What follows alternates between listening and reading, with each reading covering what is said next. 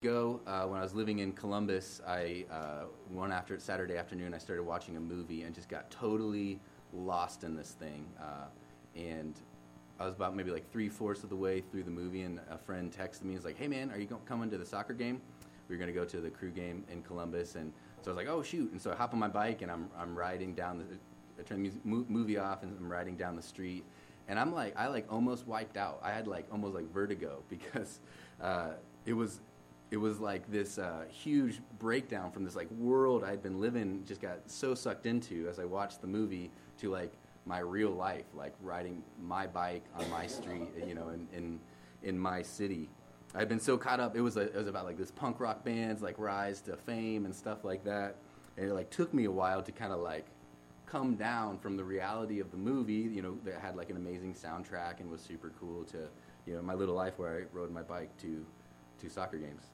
And my point is that there are things that we can take in as humans, like books or movies or songs or social media, uh, news, that can, can kind of take us away. That can actually have the net effect of taking us away from reality. Um, I think there's a, a, technical term for this. It's called hyperreality, where the stuff that we see, the images or stories or movies that we see, become hyperreal. They become like more real than the thing that they were supposed to to, to represent. But on the flip side, there's also things that we can take in books, movies, uh, you know, songs, friendships, conversations that can have the opposite effect, that, that can actually ground us in reality, can kind of help us fully embody our lives on the earth feel more present, more established in, in our real life, more joyfully living what, it, what reality is instead of kind of longing for some image of an alternative reality. And that's what Jesus does. We're, we're calling this little summer series Reality According to Jesus. Uh, and that's because Jesus, as the master teacher, uh, as God in the flesh, as the Word by whom, through whom, for whom everything exists, tells us, he tells us what reality is. He tells us what to expect. And following Jesus, believing in him, believing that his way of life and his teaching is the best way to fully embody our daily lives. Uh, it's the best way to be joyful in all circumstances. And uh, it's decidedly not all rainbow and butterflies when we live in Jesus' reality. Uh, if you don't like that part about Jesus, you can find lots of other teachers and Instagram feeds that will tell you that you know, normal is to be beautiful and young and in love all the time or something. Uh, but I don't think that will actually help us in our uh, endeavor for the good life uh, with God. Jesus, on the other hand, shows us how to live, uh, what is real, what really matters, and how to respond to reality. And today, our main point for today is that Jesus is telling us that we should expect to feel afraid if we follow him. We should expect to feel afraid, but we don't need to be afraid because our Father knows and cares about us. So it's kind of two sides of it. Jesus says we should expect to be afraid if we follow him according to how he's revealed in the Word, but we also don't need to be afraid because our Father knows us and he cares about us. The, he says, Do not be afraid three times in these seven verses. It's kind of the, the overwhelming theme of this little passage. Uh, and, and if you look at Scripture more broadly, the call to do not be afraid, don't let your hearts be troubled uh, believe in me, or he says, fear not, or we, we looked at uh, take courage. All these, these calls, these commands uh, to, to, be, to be, be courageous and to not be afraid is, is from beginning to end. So many Psalms are like that. It's the most common thing that he told his disciples uh, to, to do or to be. And reality, according to Jesus, is that fear is a real part of humanity, of the human experience because of sin. And he's come to do away with it. So we're just going to kind of spend this morning looking at, at fear, frame our time around understanding fear according to Jesus. And my three points this morning there in your bulletin, um, I guess they're blanks this week, aren't they? Yeah, I'm not going to tell you. The first one, I'll tell you as we go. The first one is fear is an immediate threat. Fear is an immediate threat. Look at verse uh, 26 of our sermon text. Just the first part. Jesus says, So, do not be afraid of them. Or maybe your passage says, therefore. And the classic Bible reading uh, saying, you know, whenever you see a therefore, you ask, what is the therefore, therefore? What is the so? What, what, he's saying, what is he saying right before this? And that brings us to the verses right before that we looked at last week, which is Jesus telling us, like, hey, scary things are going to happen. Like, you're going to be persecuted. They can expect to see uh, really hard things happen. Like Jesus said, uh, don't be surprised if you're flogged. Don't be surprised if you're arrested and put on trial. Don't be su- surprised if you're betrayed by your family or even betrayed to death. Therefore, don't be afraid. Like, isn't that weird? It's kind of a little bit surprising that to bring us to our sermon text here. But in, on the other hand, you can view it as kind, that Jesus is not unrealistic about what it, what it is like for us to face these predicted uh, persecutions. He said, Don't be afraid of them. Why? Because we're members of God's household, because we'll become like Jesus. We belong to Him. And I want us to see that fear and anxiety are different. Fear is an immediate threat. Jesus just got done talking about things that he was going to very soon experience in terms of flogging and trial and death and betrayal. Uh, but also, most of his disciples uh, went on to join him in experiencing those things. Look back up uh, to verse 19. This is uh, Matthew 10, verse 19, page 1511, if you're in the Pew Bible. It says, But when they arrest you, do not worry about what to say or how to say it. At that time, you'll be given what to say. So here, Jesus is saying, Don't worry. But in our sermon text, he's saying, Don't be afraid. And, and so there's two different things going on here. There's like those are two different words in the Greek. What we see here is that uh, fear is an immediate threat, whereas worry is more of an abstract, like someday, maybe, what if kind of threat. Like if you are brought before trial and you, you are kind of ang- anxious, like, what am I going to say? Will I have enough? Will I know the, the right words? He says, don't worry about that. You could say it like this Fear is when you're in a room with a lion. Like there's a lion staring you in the face. You're afraid. It's scary. Anxiety is like if we were all in this room and we're, we're worried that a lion might bust through the door. That's why these doors are so narrow. Uh, it's like the lion code. Lions can't get through there. They're too, they're too narrow. I don't know why they're that narrow, but they're weird. Probably not up to code. Fear is like when you're crossing a street and all of a sudden a huge truck comes around the bend and you're like, oh, and, you, and your body releases adrenaline and you kind of scamper to the other side safely. Like there was immediate threat. A truck was coming at you. And then anxiety would be the kind of like existential, like monkey mind that happens. Like, oh my gosh, why didn't he stop? What would, what would happen if I got hit? That would hurt really bad. What would happen to my family? You kind of think of the more like existential, like what ifs uh, that, that could happen. Do you, do you see? Like fear push, pushes us to action to some degree, gets us to the other side, whereas anxiety is just kind of like makes us paralyzed, just kind of like hunkers us down in our own brains personally, I'm at the end of what I hope is the end of this long saga with healthcare, trying to get our new daughter on her healthcare plan, and I have been so anxious about it. Insurance in general is kind of an industry that like exists on anxiety. It's like it, it, you pay so that you can have an answer to the what ifs. Like, what if lightning strikes my house? What if a tree falls on it? That's kind of a real thing. Uh, what if a disease gets me?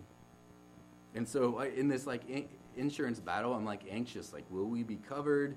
If something bad happens, or will we get stuck with a plan where you know you have to pay like twenty-two thousand dollars before insurance pays anything, or you know will we not actually have coverage? But the crazy thing is that there's no actual threat. Like all of us, all of us have coverage, pretty good coverage. You know, so then I'm anxious that what if it goes away? What if the coverage? What if I did something wrong and it's not like legally binding or or whatever?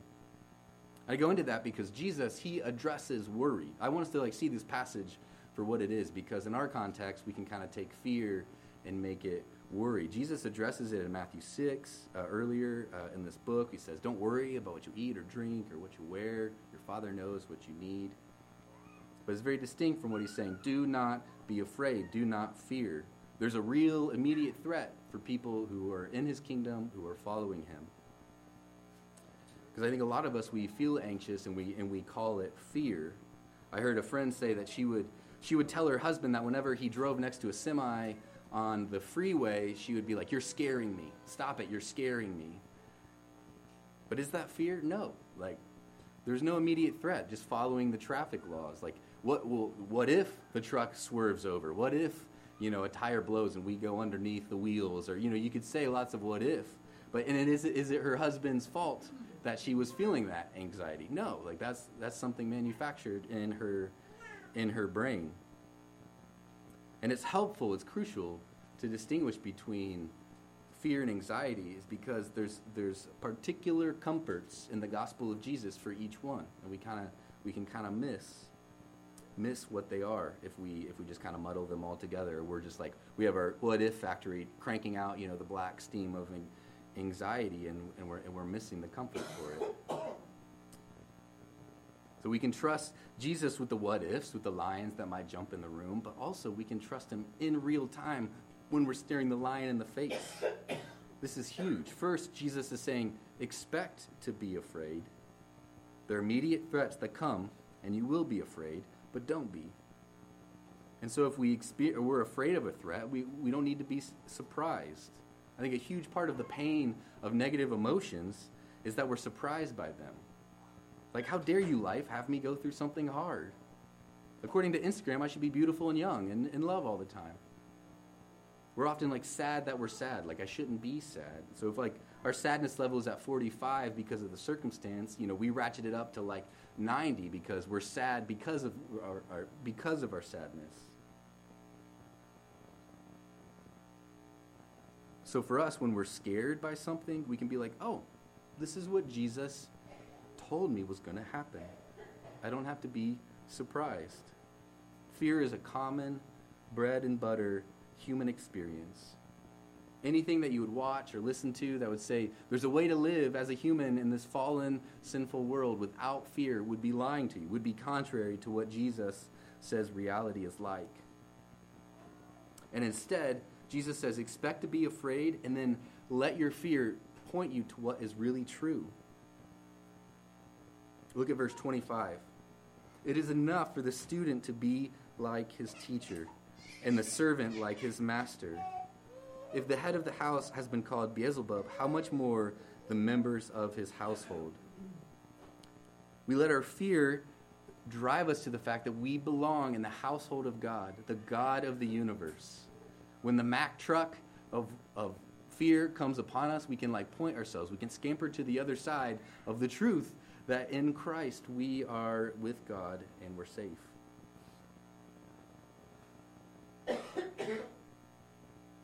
The second point is fear is reverence. Fear is reverence. Jesus is being a master teacher here, kind of like a wisdom teacher in the culture of his day, where he would, you know, say these kind of parable, proverb-like things that kind of cause you to think. He says, "Don't be afraid" in verse 26, and then in verse uh, 28 he says, "Don't be afraid of those who can kill the body, but cannot kill the soul. Rather, be afraid of the one who can destroy both soul and body in hell. So he's like telling us to be afraid. So this is this is teacher, master, rabbi Jesus like drawing us in to think like why why why would he say don't be afraid of these but be afraid of these people? And he's pointing us to the reality that fear in terms of immediate threat. We're not talking about the like what if factories that we all have in our head. As immediate threat is a good thing. Reverence for danger is a good thing. It's a sign of being a mature, sane, you know, healthy person. Because so, if we go back to our street crossing analogy, we, I, I, tend to cross the street at Stewart and Maple right here, you know, so there's a lot of big trucks coming coming there, and I I, I walk, start walking across the street in a huge Reith Riley truck, you know, semi with all the wheels down, a bed full of gravel or whatever they whatever they do, uh, starts just barreling towards me. Like, what would you think of my mental state if I was like, I got this. You know, bring it on. You know, I, I row three times a week. I can take this truck. That would be that would be dumb. That would be insane. That would be a crazy person. Healthy fear of the power of the dump truck would be a good thing to scoot me along to the other side. It's good to have reverence, respect for things that are beyond us. I think kids are a great example of this because they are irreverent. Like they're precious in their irreverence. You know, like mom is on the toilet with the door locked and you know they figure out how to open it and just come and like hang out with you like just completely irreverent like mom might want some space buddy but no and it's cute because they're kids but if you know johnny is like 17 and he's doing that like we need to have a very serious conversation A sign of maturity is that we have reverence, we, we respect boundaries. Jesus says, Don't be afraid of people who can do legitimate harm to your life.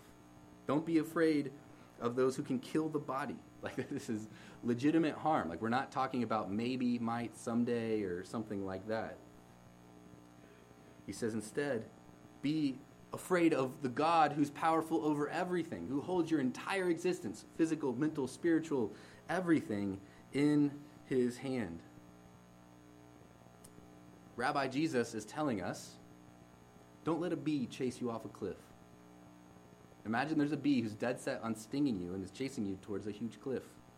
It would be a sign of a crazy person to launch off the cliff to avoid a bee sting.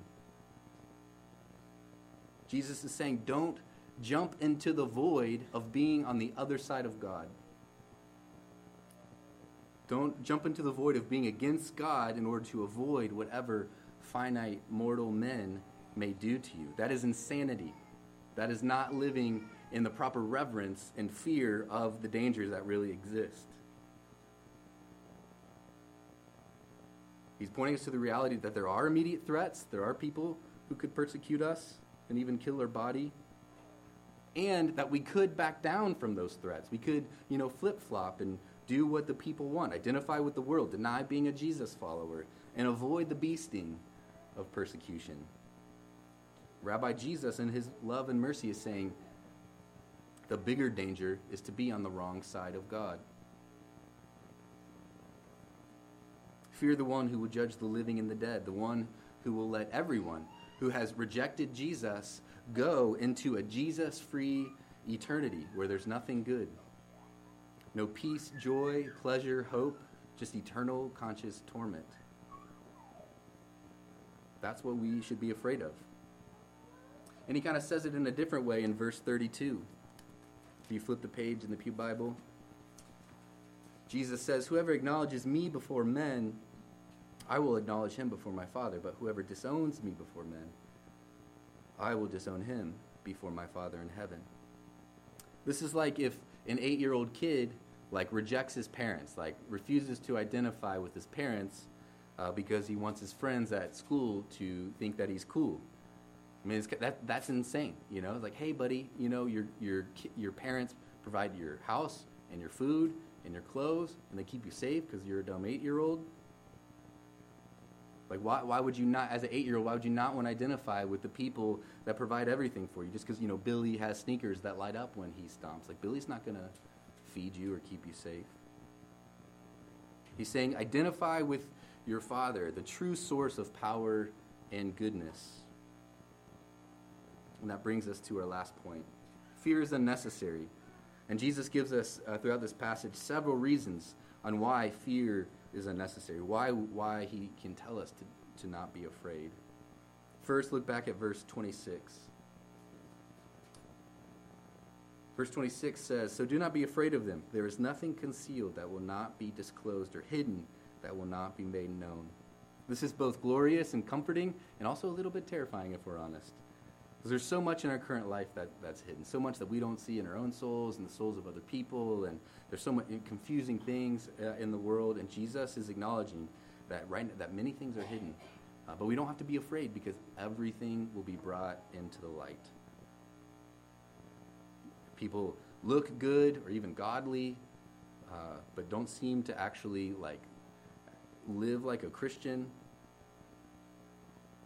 people are happy and fulfilled even though they've rejected God, all that will be made right and clear. And the good news is we don't have to be afraid. We, we don't have to be afraid of things being hidden because everything will be made known and brought into the light. When people are against us, we don't have to defend ourselves, point out the wrong things in their lives necessarily, maybe. We can be content that even if we are attacked or persecuted for Jesus' sake, all will be known, our hearts and their hearts. We don't have to be afraid of persecution from people who are opposing God, even if they claim to be Christians. Like he told us that last week, that religious people uh, will be against will be against Jesus in his way. For Jesus followers, fear is unnecessary. we will not, we, ultimately we will not be misunderstood.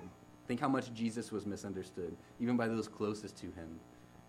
But for the joy set before him, he adored that. He adored all his suffering. The next reason we don't need to be afraid is in verse 28. It says, Do not be afraid of those who can kill the body, but cannot kill the soul. We don't need to be afraid because the bad guys are limited. The bad guys are bee stings. In the grand scheme of things, the bad guys can't really do that much. The greatest example of this is uh, the Apostle Paul, who endured incredible amount of persecution for the sake of the gospel, but you see him talking like they really are just bee stings. And he had to be maddening to people who were opposed him. He'd say, What are you going to do? Kill me? Well, I'd rather depart and be with Christ anyway, so make my day. You're going to put me in jail? I'll just convert all the guards and the other prisoners. Are you going to take away my status, my reputation, my, my respectability? He says, I count that as rubbish, anyways, compared to knowing Jesus. Are you going to keep me under house arrest and put me on trial before all these governors and rulers? Then I'll just use that as an opportunity to preach the gospel. Paul is a picture of a man whose fear is in the right place. He'll take the bee stings and not jump off the cliff and stand on firm ground because he'll acknowledge Jesus and know that his Father owns it all, anyways. The next two reasons fear is unnecessary are the coziest ones. Look at 29. Are not two sparrows sold for a penny? Yet not one of them will fall to the ground apart from the will of your Father. And even the very hairs on your head are all numbered. So do not be afraid. You are worth more than many sparrows. This is a beautiful, beautiful uh, comparison here. The same God who has the power to destroy both body and soul in hell also cares about the little birds and your hair. The picture of God caring about sparrows, I believe, is meant to show his limitless power over everything all the time.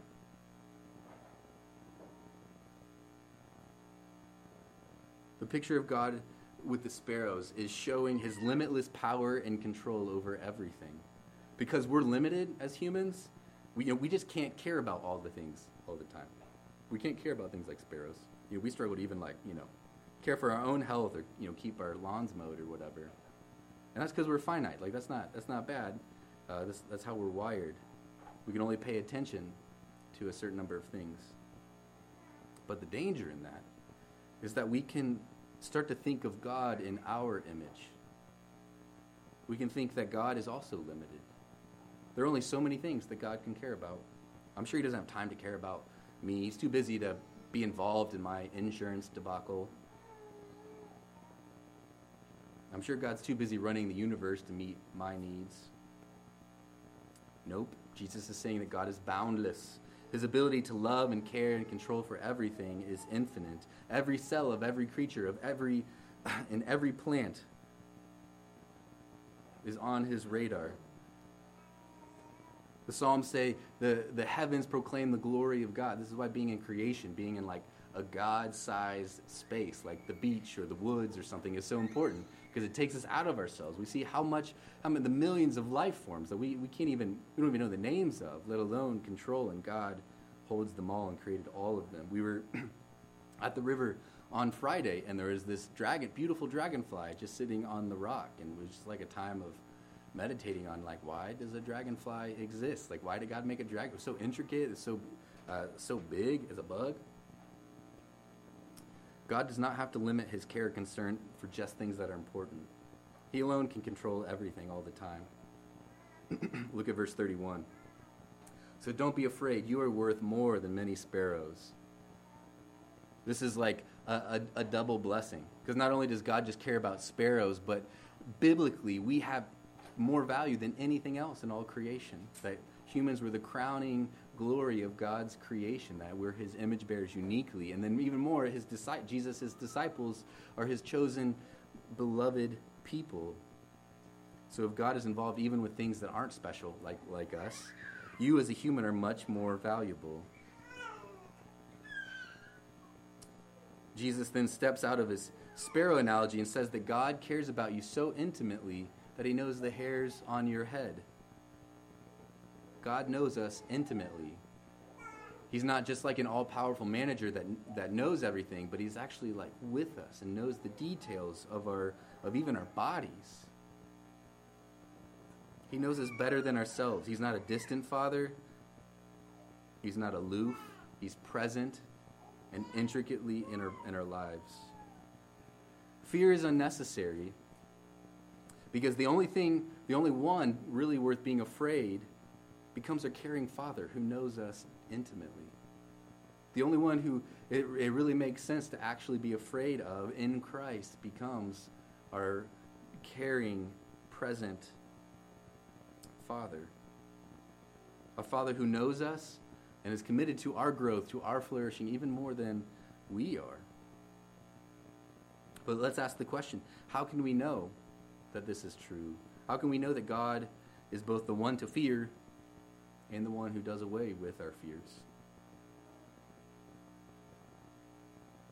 It all comes down to the cross of Jesus. We can see that what our sin deserves in the gory, bloody cross of Jesus, what our rebellion, what, what our uh, what we deserved for our, our rebellion against God as the good Father. God poured all that out on Jesus. The, the gore and the sadness of the cross is because of my sin and your sin. Romans 8 says that, that he who didn't spare his own son but freely gave him up for us all, how will he not with him give us all things? Fear is unnecessary because Jesus faced the ultimate fear for us. He faced the one who can destroy both body and soul in hell. And because he was perfect, he was able to absorb all of that destruction we deserve and instead pour out love on us. And so now, scandal upon scandal, we can know God in grace as our Father. We can be known by him. We don't have to be afraid that he knows all the hairs on our heads and thoughts in our heads and emotions in our hearts because all of them, all of the ones that are sinful, have been paid for. So, what do you do in light of this good news? In light of Jesus' instruction on reality? We'll look at verse 27. What I tell you in the dark, speak in the daylight. What is whispered in your ear, proclaim from the rooftops. In light of this fearless existence that Jesus invites us into, is that we can be bold in proclaiming the word of Jesus. We can be bold and proclaim the truth that life with God under his rule is available through faith by grace in Jesus. We don't have to be vulnerable to the fear mongering. We don't have to be worried about, about people not liking us or losing our jobs or going hungry or even being betrayed to death, as Jesus said last week. We can be bold and proclaim in the rooftops and I just want to give an example for you guys to chew on. Like this came up in my real life because like I'm a huge fan of like relational evangelism. You, you have dinner with people, you get to know their story, you figure out what they're about, you know, you develop trust. I'm all about that.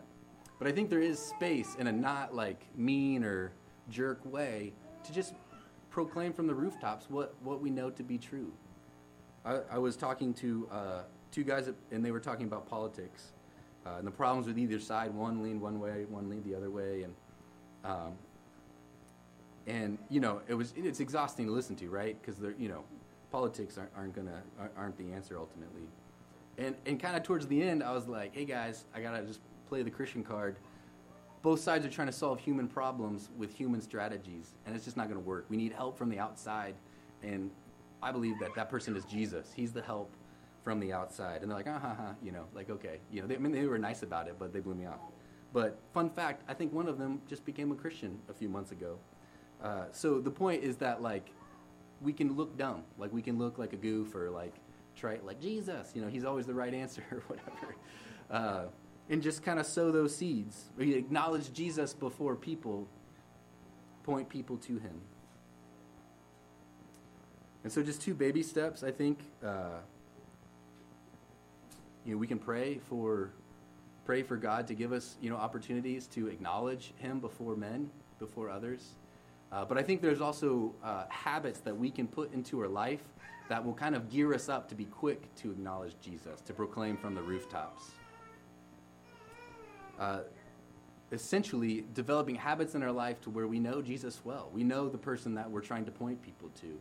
So, the first baby step uh, is I would challenge you to uh, read at least a little bit of the Gospels every day. Like this, may, even on top of our same page summer reading challenge. Like maybe just at lunch you read like a paragraph or something, just slowly, uh, just to keep our mind, keep Jesus at the forefront of our minds. Because I think most of us we might not even be very familiar with Jesus. Like we want to acknowledge him or identify with him. We don't really know him that well, or you know his words aren't like quick, you know, to come to mind, and so.